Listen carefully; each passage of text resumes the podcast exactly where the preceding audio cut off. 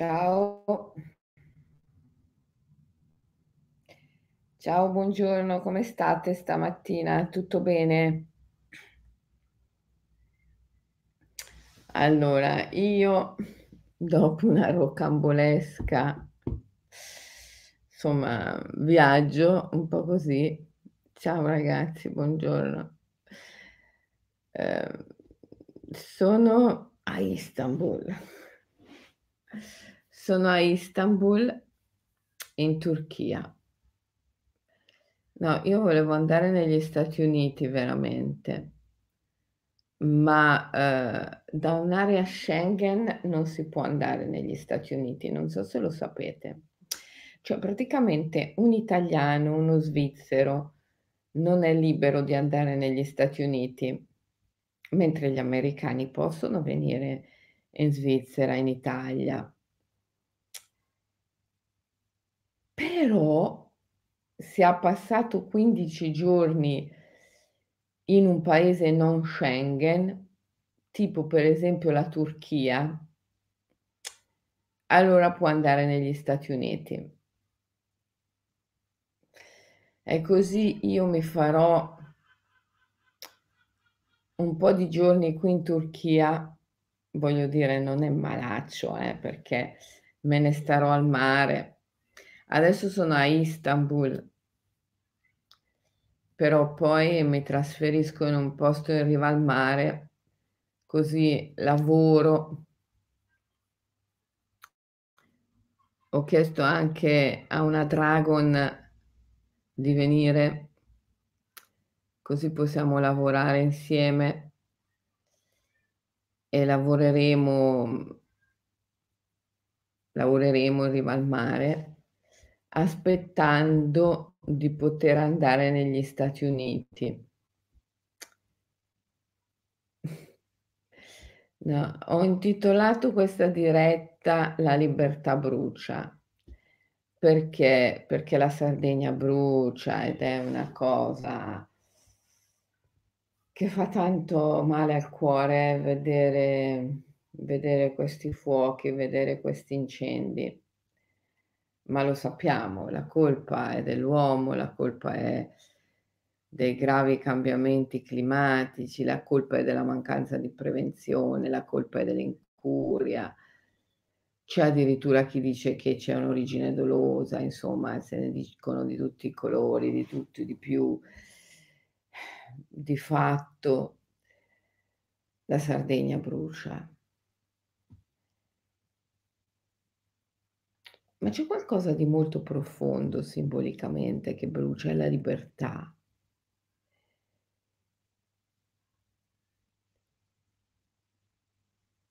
Gli alberi rappresentano la nostra libertà, la nostra possibilità di libertà. Le foreste rappresentano la nostra possibilità di libertà. Perché? Perché noi siamo liberi nella misura in cui possiamo immaginare.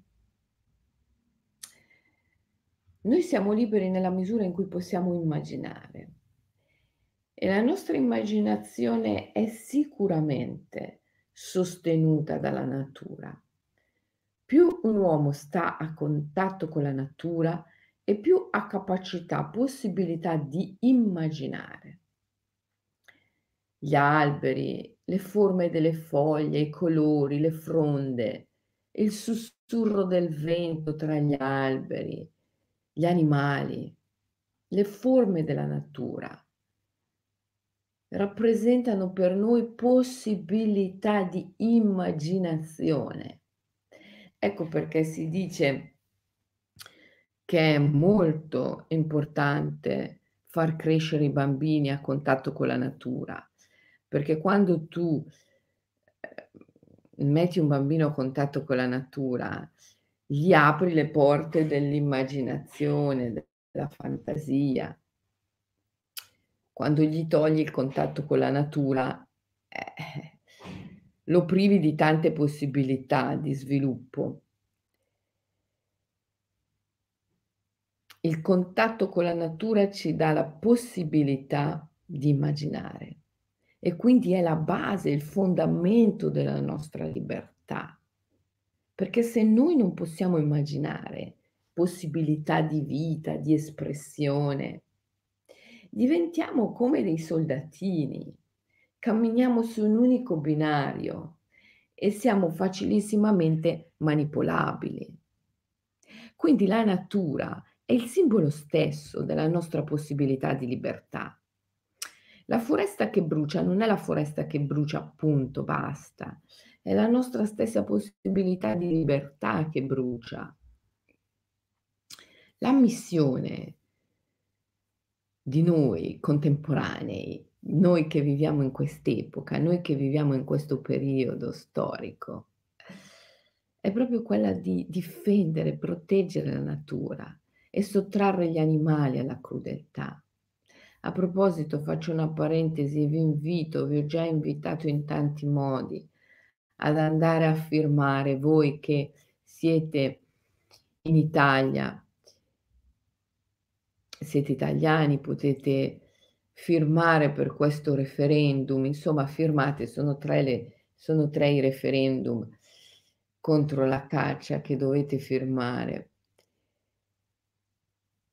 Firmate, mi raccomando, firmate. Se nel vostro comune, nella vostra città non trovate il posto dove firmare, andate all'anagrafe, andate in comune e chiedete di poter esercitare questo diritto.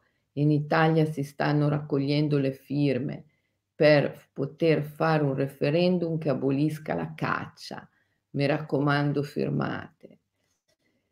Il compito più elevato di un essere umano in questa nostra epoca storica è sottrarre gli animali alla crudeltà e difendere la natura, proteggere la natura. La natura è la nostra stessa possibilità di essere liberi, perché è ciò che stimola la nostra immaginazione. E un uomo è libero nella misura in cui riesce a immaginare, riesce a essere creativo. La vera schiavitù è quando tu privi un uomo delle sue ali, e le ali sono la possibilità di immaginare, di essere creativo, e questa viene stimolata dal contatto con la natura. Difendere la natura è il nostro compito principale. Ciao Selene, dove sei? Mi chiedete. Sono a Istanbul, come ho detto in apertura, perché sono tempi in cui la libertà individuale è estremamente limitata e una persona come me che ha un passaporto italiano o svizzero, io li ho entrambi, non può andare negli Stati Uniti a meno di aver passato 15 giorni fuori dall'area Schengen, e quindi sono in Turchia. Anzi, guardate, nella mia camera c'è anche il segno della Mecca, guardate il soffitto, il mio soffitto, aspetta che vi faccio vedere il segno, la freccia che indica la Mecca, la freccia che indica la direzione della Mecca sul mio soffitto. No, nel caso qualcuno dubitasse che sono a Istanbul, cioè, ma poi perché dovete dubitare? Tutto sommato voi, che vi importa? L'importante è che sono qua, no?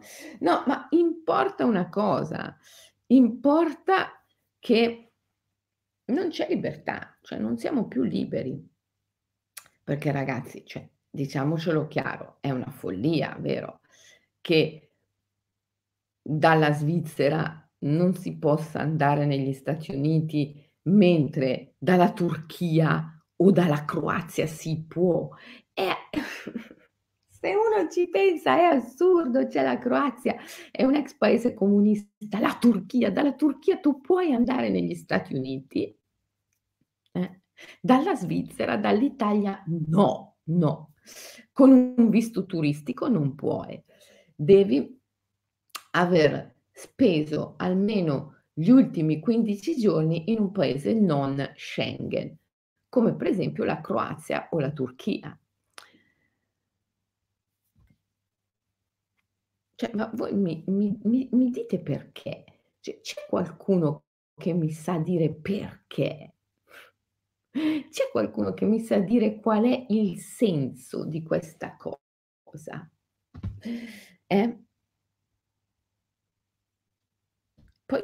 Poi, cioè, ti puoi immaginare, non dicono che è per il Covid, ma sono misure anti-Covid. Però io vi assicuro che ci sono molte più possibilità di contagio qui a Istanbul che non a Zurigo o a Lugano. Cioè, ieri sera sono andata a fare due passi, sono qui vicinissima alla Moschea Blu, ex Santa Sofia, sono andata a fare due passi in centro, ma pieno così di gente che si spintona, mascherine pochissime, ma già in aeroporto a Istanbul pochi con la mascherina, distanze di sicurezza zero, distanziamento sociale zero. Sì, c'è scritto keep your distance, ci sono i cartelli ogni tanto, ma chi li rispetta? C'è presente invece Zurigo, altro mondo. Eppure da Zurigo non puoi andare negli Stati Uniti, no, neanche da Lugano, neanche da Ginevra. Da Istanbul sì, anche dalla Croazia sì. Cioè, qualcuno mi spiega il perché di questa cosa? Non senti niente? Ah, lo so che in Italia si è tolto la vita il dottor De Donno, Giuseppe De Donno, sì. Anche questa cosa è stranissima, vero? Anche questa cosa è stranissima, che il dottor De Donno si sia tolto la vita. Giuseppe De Donno, mi piaceva un sacco quell'uomo. Lui aveva fatto tanto per combattere il virus, la malattia, con il plasma. E era stato uno dei primi a dire che intubare le persone, bruciare i polmoni non serviva a nulla, e si era tanto dato da fare per la terapia al plasma. Certo, ti vengono tanti sospetti poi, perché dici, in fondo la terapia al plasma è una terapia abbastanza economica. Dicono che una sacca di plasma costa 80 euro. Non ci sono dietro grossi interessi economici dietro alla terapia al plasma. Cioè, insomma, questa morte del dottor De Donno, Giuseppe De Donno, che dicono si sia suicidato, è una di quelle cose che ti lasciano senza fiato e rimani lì. Le foreste che bruciano. Il fatto che una persona come me, con due passaporti, uno italiano, uno svizzero, non possa andare negli Stati Uniti, se non se ne sta almeno 15 giorni in Turchia o in Croazia. Uno dice, ma perché? Perché? Perché? Me lo spiegate perché? Cioè, è assurdo. La nostra libertà è veramente a dura prova, brucia, la libertà brucia. Brucia.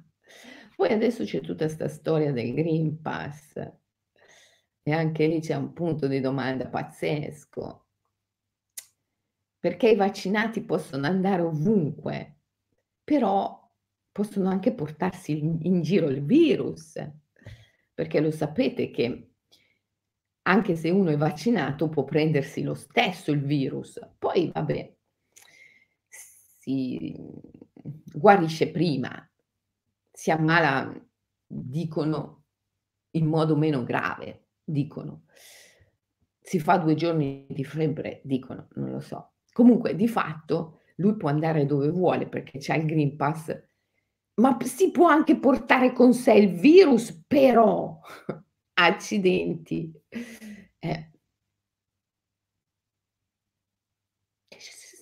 Cioè, è follia, è follia.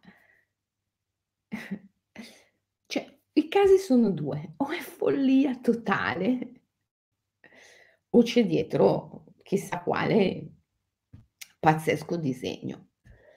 Io propendo di più per la questione della follia, perché faccio fatica a pensare che ci siano delle menti così capaci da creare dei disegni così immensi. E comunque, voglio dire, in fin dei conti, 6 anni nella foresta tra i monaci Theravada mi hanno insegnato che chiedersi il perché delle cose serve a poco. Quello che è utile è risolvere le cose. Sapete, il buddismo, ma i cammini spirituali in genere, sono degli empirismi radicali. La spiritualità è un'esperienza estremamente empirica. Chiedersi il perché del perché delle cose è sempre un percorso mentale e quindi un percorso teorico, astratto. Risolvere le cose, questo è empirismo. Allora, la libertà brucia, questo è un dato di fatto, è un'esperienza. Io ho sperimentato che non sono libera. Perché? Perché non mi fanno viaggiare, non mi fanno andare dove voglio. Devo sottostare a delle condizioni che non hanno senso. Io constato che non sono libera. Perché? Perché le foreste bruciano, perché la natura è fortemente minacciata e la natura è la base stessa della mia libertà. Perché essere libera vuol dire avere la possibilità di immaginare ed è solo il contatto con la natura che mi dà questa possibilità. Essere libera vuol dire essere libera di essere creativa. Ed è solo il contatto con la natura che mi dà questa possibilità. E la natura brucia. Allora io constato che non sono libera. Io constato che la mia libertà è fortemente minacciata. Allora devo agire. E come agisco?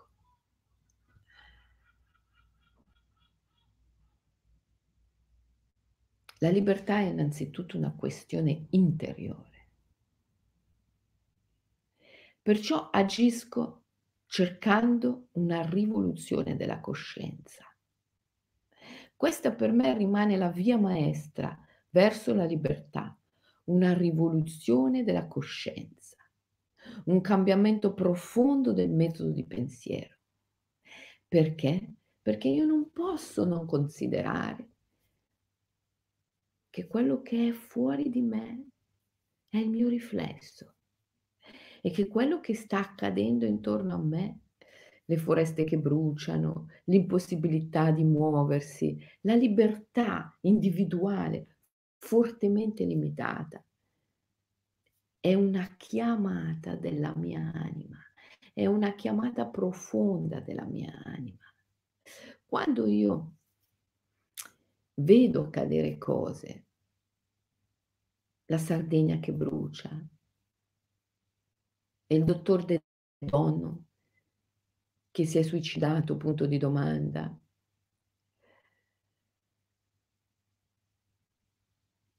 La limitazione forte della libertà di movimento, di spostamento. Questo obbligo vaccinale non dichiarato, ma che poi di fatto diventa davvero un obbligo nel momento in cui i vaccinati sono abilitati ad andare ovunque e a trasportare il virus ovunque, perché un vaccinato può prendere il virus e può trasportarlo, e quindi il non vaccinato alla fine è il più debole. Ma insomma, non siamo in una società che doveva difendere i più deboli. No, è esattamente l'opposto. Il più debole alla fine è costretto a vaccinarsi perché se no si ammala gravemente, perché il vaccinato può trasportare il virus e quindi lo può contagiare, e lui non vaccinato può ammalarsi gravemente e quindi alla fine è costretto implicitamente, indirettamente a vaccinarsi.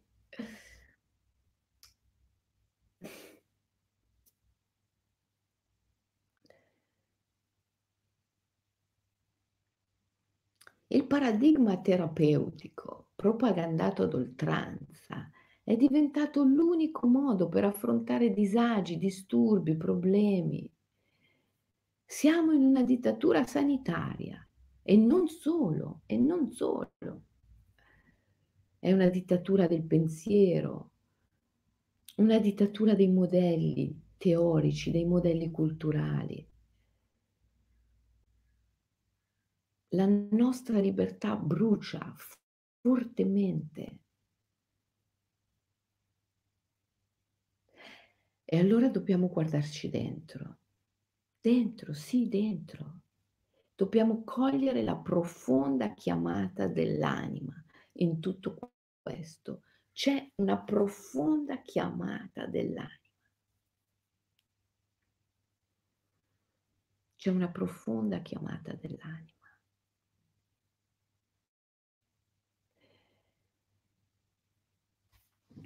Allora, in queste dirette io vi ho detto che vi avrei parlato di Wabi Sabi,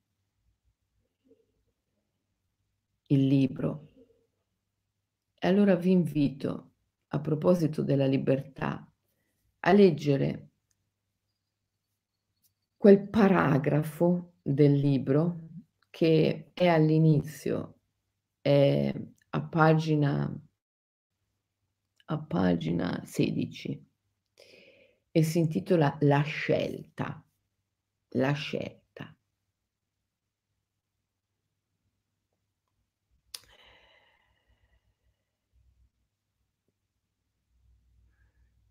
E qui parlo della mia scelta, che è una scelta di libertà, è la scelta di rispondere affermativamente alla chiamata dell'anima. In questo capitolo spiego che quando ti occupi di psicologia occidentale e simultaneamente di filosofia orientale, come me, e di tradizioni sciamaniche e spirituali, allora devi scegliere tra due alternative. Devi scegliere. Quando ti occupi di psicologia occidentale, di terapie desacralizzate come me, e simultaneamente ti occupi di spiritualità e di filosofie orientali come me e di sciamanismo come me, allora devi fare una scelta, e la scelta è questa: puoi applicare i modelli terapeutici desacralizzati occidentali, alle grandi filosofie orientali, allo sciamanismo, e in questo modo snaturarli, come è stato fatto ampiamente. Dai, quanto è stata snaturata la meditazione!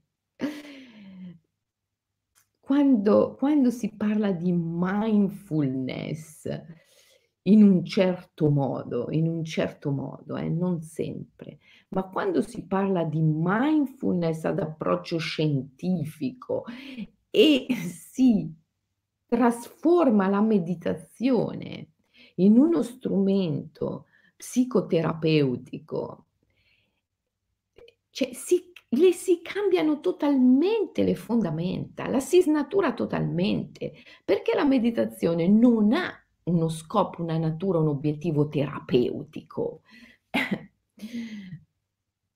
La meditazione ha un cuore sacro. Il sacrum facere è il darsi, è l'offrirsi.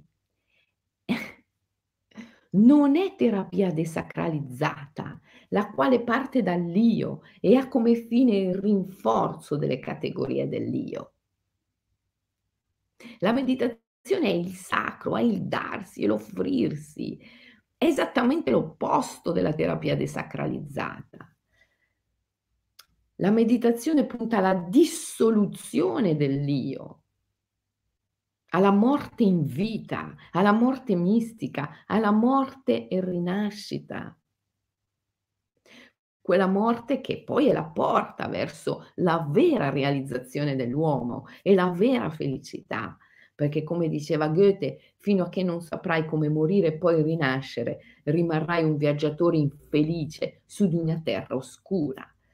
Morire e rinascere è la porta verso la felicità, verso la realizzazione. E il cammino sacro punta a questo, punta alla morte dell'io, alla dissoluzione dell'io, affinché dalle ceneri dell'io possa nascere il sé, che è una coscienza ampliata. La psicologia e la terapia desacralizzata puntano invece alla guarigione dell'io.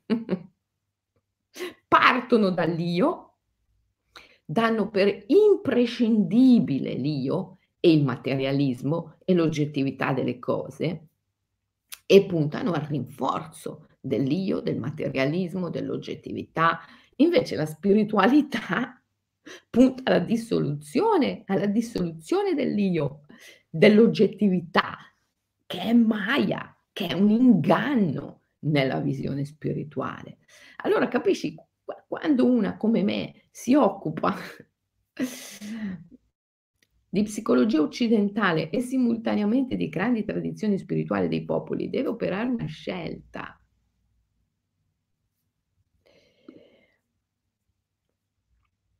Deve operare una scelta. Che faccio?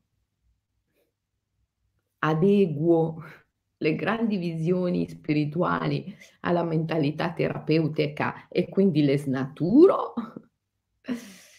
Oppure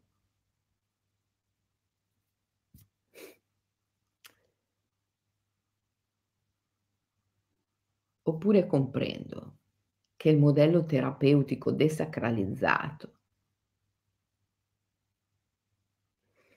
non è un modello adeguato ai raggiungimenti degli obiettivi dell'uomo. La realizzazione, la libertà, la felicità.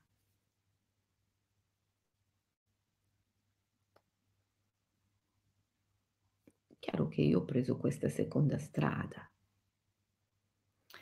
Ho preso la strada di comprendere e mettere in luce l'illusorietà, l'ingannevolezza dei modelli terapeutici desacralizzati.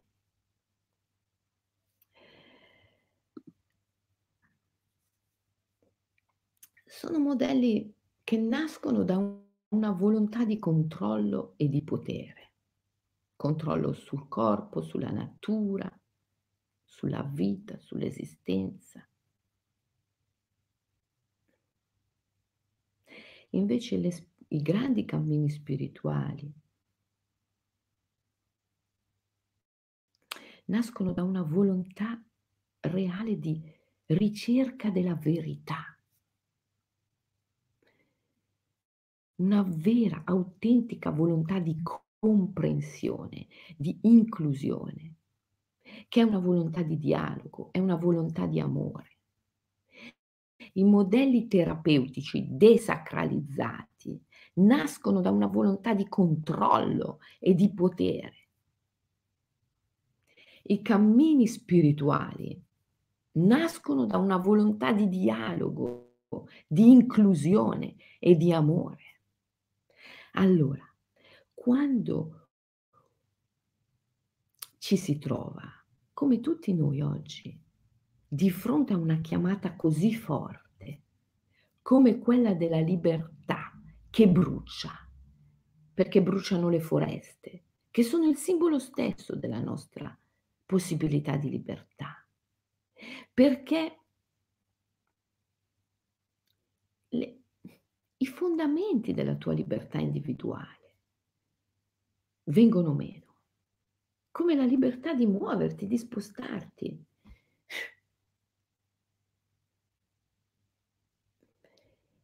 E viene meno sulla base di regole assurde che non hanno senso, non hanno senso. A te ti sembra che dalla Svizzera, dall'Italia non si possa andare negli Stati Uniti con visto turistico, mentre dalla Turchia e dalla Croazia sì, puoi andare negli Stati Uniti con visto turistico.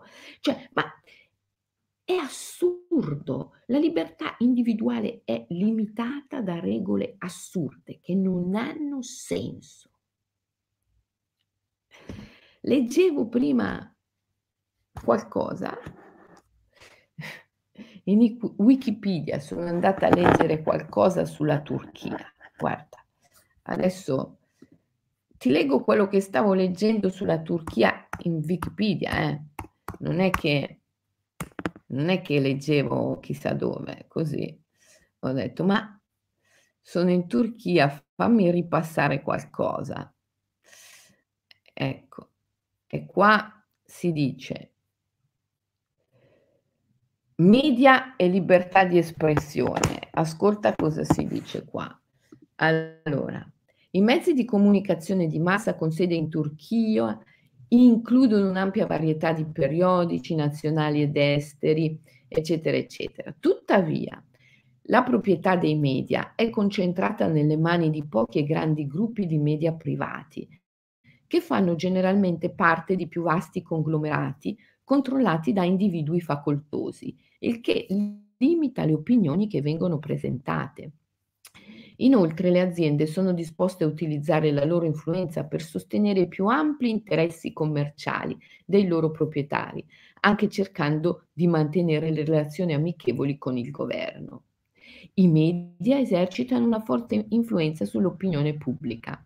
Anche la censura in Turchia è un problema e negli anni 2000 la Turchia ha visto molti giornalisti arrestati e gli scrittori processati.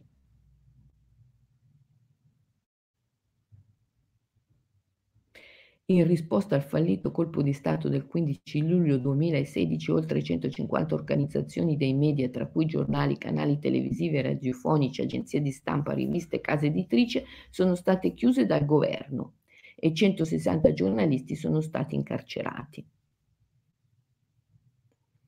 Cioè, ma uno dice, vabbè, questa è la Turchia, ma l'Italia è davvero tanto diversa. Cioè, la situazione in Italia è davvero tanto diversa. Io non credo, ragazzi, io non credo. La proprietà dei media è concentrata nelle mani di pochi grandi gruppi di media privati che fanno generalmente parte di più vasti conglomerati controllati da individui facoltosi, il che limita le opinioni che vengono presentate. Ma in Italia è tanto diverso. In Svizzera è tanto diverso. No, tutto il mondo è così, ragazzi. Tutto il mondo è così. La libertà brucia, non siamo liberi, non siamo liberi. E poiché il mondo è negli occhi di chi lo guarda, dobbiamo riconoscere che c'è una fortissima chiamata dell'anima. Questa chiamata dell'anima è una chiamata a rivedere una decisione che abbiamo preso più o meno consapevolmente. La decisione profonda è una. È scegliere il controllo, il potere oppure il dialogo e l'amore. Cosa scegli? Scegli il controllo, il potere o scegli il dialogo e l'amore? Allora, scegli il controllo, il potere, ovviamente la tua strada è il binario sociale. E quindi è la terapia desacralizzata e tutto quanto questo, perché lì è il grande tentativo di esercitare un controllo sulla natura, sul corpo, sugli eventi, sul destino. Dall'altra parte c'è la spiritualità, il misticismo, lo sciamanismo, i grandi cammini spirituali, che trovi nelle profondità di ogni religione del mondo. Le trovi nell'Islam, le trovi nel cristianesimo. Se vai molto in profondità tu trovi la spiritualità, ma devi andare molto in profondità. Il cammino spirituale è il cammino verso la libertà, perché nasce da una decisione che è la decisione del dialogo, dell'amore, non quella del controllo, non quella del potere. È una decisione intima che tu devi prendere dentro di te. Allora ti metti sulla strada della libertà.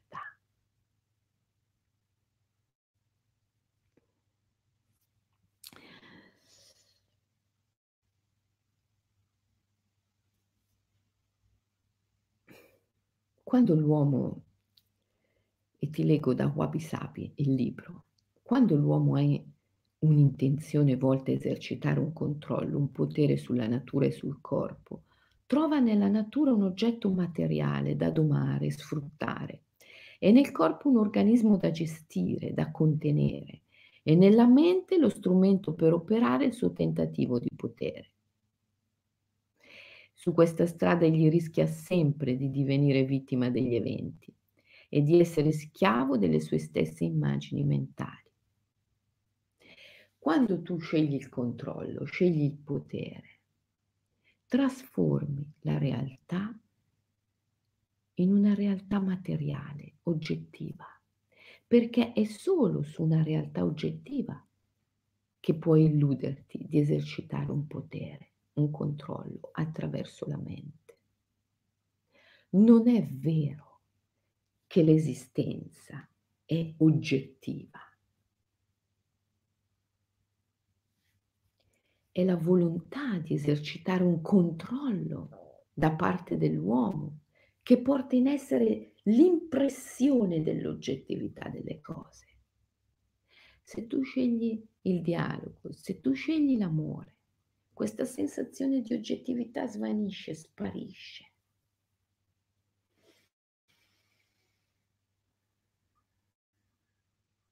Io credo che sia questa la vera battaglia che dobbiamo combattere. Dissolvere la sensazione dell'oggettività. E questo facciamo scegliendo il dialogo, scegliendo l'amore. Perché se scegli il dialogo, ti rendi conto che tutto è spirito, anima. Allora puoi dialogare con lo spirito del fuoco, per esempio, che brucia la Sardegna, e chiedergli: ti prego, aiutami a vedere ciò che non sto vedendo, aiutami a comprenderti, a comprendermi. Puoi dialogare con lo spirito stesso della tua sensazione di essere limitato, cosa per esempio che io sto facendo e che ho intenzione di fare intensamente in questi giorni in cui sarò qui, in Turchia. Dialogare con lo spirito della limitazione stessa, il limite. ne parlo nel libro Wabi Sabi, il limite. La limitazione è uno spirito potentissimo. Allora dialogare con questo spirito e chiedergli, ti prego, aiutami a vedere ciò che non sto vedendo.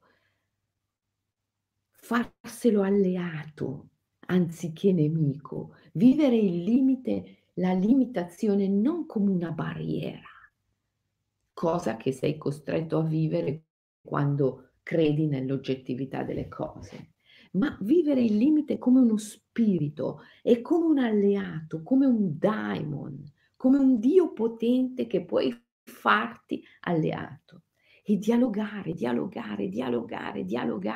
con questo spirito.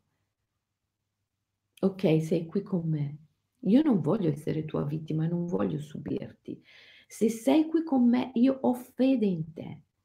Ti prego, aiutami a vedere ciò che non sto vedendo. Ecco che allora fai un viaggio ctonio, un viaggio nell'underworld, dove poi rinasci potenziata. E questo è quello che io ho pienamente intenzione di fare. Ok, avete limitato la mia libertà. La mia libertà è limitata. Io non posso andare dove voglio. Io non posso spostarmi come voglio. Benissimo. Allora sai che c'è? Me ne sto qui 15 giorni in Turchia, me ne vado in un bel posto, me ne vado in mezzo alla natura, me ne vado in riva al mare e faccio il mio viaggio nell'underworld, faccio il mio viaggio ctonio, chiamo a me tutti i demoni delle limitazioni. Anzi, se anche voi che mi state ascoltando vi sentite limitati in qualcosa e quindi siete circondati da demoni delle limitazioni, mandatemeli, ditegli, vai da Selene, vai in Turchia, vai un po' al mare da Selene, venite a me, demoni, spiriti, come diceva il grande Naropa, no? Quando faceva l'evocazione rituale, venite demoni, geni, spiriti, dei, venite dai nove universi vuoti, venite dalle 4 direzioni dello spazio. Io, l'impavido yogi, vi invito. Io me ne sto qui 15 giorni in Turchia, invito tutti i demoni delle limitazioni, qui con me. E faccio questo viaggio ctonio sotterraneo, in questa emozione, in questa sensazione di essere limitata, di essere obbligata, di essere costretta, di non essere libera. Faccio questo viaggio. È una morte. Chiedo a questo demone, portami nell'underworld. Chiedo a questo demone, portami nell'infero. Faccio questo viaggio. Muoio, è una morte in vita e poi rinasco. Come rinascerò? Non lo so. Saperlo è l'ultima delle mie priorità. Non voglio sapere, ma so che rinascerò. Come non lo so, ma so che rinascerò. Ho fede impeccabile in questa rinascita.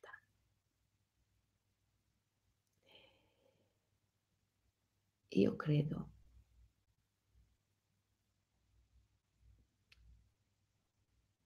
che quello che sta succedendo oggi, grave, la limitazione della libertà, le foreste che bruciano, la nostra stessa libertà di immaginazione, di creatività che è minacciata, eventi come il suicidio del dottor Giuseppe De Donno, punto di domanda. L'obbligo vaccinale indiretto.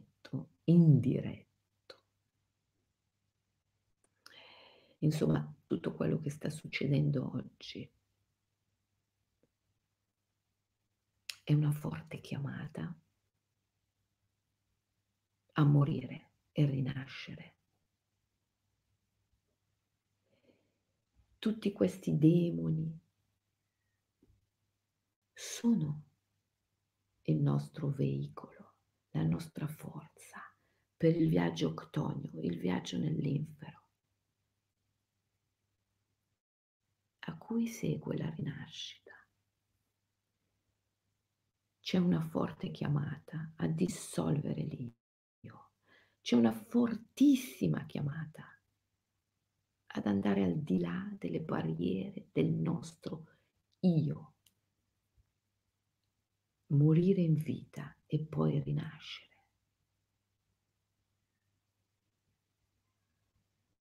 Morire in vita e poi rinascere.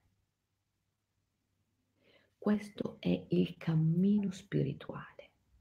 Il cammino spirituale è un rito di passaggio, una morte e rinascita, in cui l'io si dissolve e si rinasce nel sé, una coscienza non duale. Dobbiamo compiere questo passaggio. Dobbiamo assolutamente compiere questo rito di passaggio. Tutti i miei libri, tutti i miei sforzi in questo periodo vanno in questa direzione. E in particolare questo libro, Wabi Sabi, che ti prego non solo di leggere, ma anche di diffondere. Perché se la limitazione della libertà oggi è nascosta, indiretta, eppure nello stesso tempo è chiara, è evidente che ci sia una limitazione della libertà fortissima, è chiaro, è evidente, eppure è indiretto, è indiretto. Ugualmente noi dobbiamo opporre resistenza e compiere il viaggio infero e morire e rinascere e puntare alla libertà in modo indiretto, ma chiaro e preciso. E questo è Wabi Sabi, questo si chiama Wabi Sabi, perciò se veramente siete dei rivoluzionari e veramente ne avete piene le scatole, leggete Wabi Sabi, praticate Wabi Sabi e diffondete Wabi Sabi.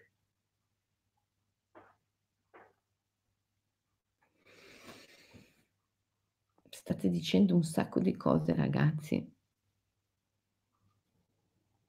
Tutta questa situazione è assurda, certo. Io lo rileggo pure. Brava, non per niente ti chiami Lupi di cognome. In nomen omen, non dimentichiamocelo.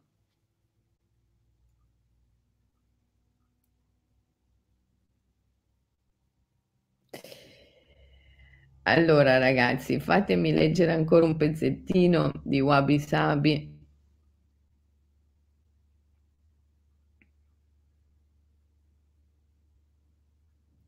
Che cos'è morire simbolicamente? Che poi è la chiave della libertà. Morire simbolicamente è arrivare al culmine del processo razionale della mente che ti porta ad accorgerti di sapere, di non sapere e arrenderti. A questo punto l'io, il senso dell'individualità, si dissolve. Infatti ciò che in termini filosofici è la mente, in termini psicologici è l'io. Dissolvere la mente è perdere il senso di esserci, di esistere come individuo, come principio distinto e separato dal tutto. A questo punto si muore. Che cos'è la morte, infatti, se non un tornare della terra alla terra, dell'acqua all'acqua, del calore corporeo al fuoco primordiale, è un rifluire dell'aria interna nell'aria esterna, in altre parole, la fine dell'individualismo e il rimescolamento con il tutto. Allora finisci sottoterra. Proprio questo è Wabi Sabi, riconoscere di essere nulla. E qui ha inizio la magia, perché questo nulla non è il niente, anzi è la pura luce della consapevolezza. So di essere il nulla. E chissà se l'io è morto? Improvvisamente una forza sovrumana scuote la terra dall'interno e tu risbuchi fuori, non dal ventre di donna, ma dal ventre della madre dei mondi, come cadavere che ha ripreso a respirare. Sei ancora tu, eppure non sei più nulla di tutto ciò che eri in precedenza. Adesso sei vivo e morto simultaneamente, come il grande dio Shiva, e non hai più paura. Puoi vedere al di qua e al di là della grande soglia. Ecco cos'è essere liberi, non avere paura. E per non avere paura bisogna essere come il grande dio Shiva, vivi e morti simultaneamente. E al fine di fare ciò bisogna morire e rinascere. E ogni occasione è un'occasione per fare il viaggio nell'infero e ribadire la nostra possibilità di morire e rinascere. E a questo io vi invito, leggendo il libro Wabi Sabi e praticando i rituali. Morire e rinascere, morire e rinascere. Questo è il viaggio che dobbiamo fare in questi giorni, in questa epoca storica. È il viaggio a cui siamo chiamati dalla natura, dagli animali, e dalla nostra stessa anima. Ci sentiamo domani. Ok? Mi raccomando, praticate. Cosa oggi praticate? Pratichiamo così oggi. Allora, io in questi giorni faccio il viaggio infero, grazie ai demoni delle limitazioni. Voi potete fare uguale o comunque trovatevi il vostro demone più grande. Qual è il demone più grande che è con te oggi? Rivolgiti a questo demone con queste parole. Ti prego, aiutami a vedere ciò che non sto vedendo. Aiutami a vedere ciò che non sto vedendo. Immediatamente ti accorgerai che il demone si trasforma in un alleato. Certo, il limite, il problema che tu hai permane, ma acquista una valenza spirituale. Non è più oggettivo, lo smaterializzi, diventa uno spirito, un demone. E questo demone immediatamente diventa tuo alleato. Allora sarai addirittura capace di ringraziare il problema che ti trovi davanti. E dialogando con il suo spirito, il daimon, il demone del problema, lui ti prenderà per mano, ti porterà nel tuo viaggio infero, che è la discesa nel problema, nel limite e in tutte le emozioni che questo limite, questo problema porta con sé.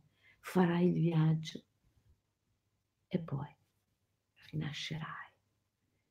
E ogni volta che scendi nell'underworld e rinasci, sei sempre più forte, sempre più libero, sempre più potente, guerriero, Wabi Sabi.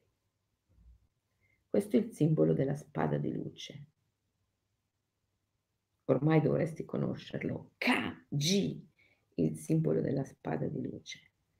Guerriero Wabi Sabi. Ci vediamo domani alle 7. Mi raccomando.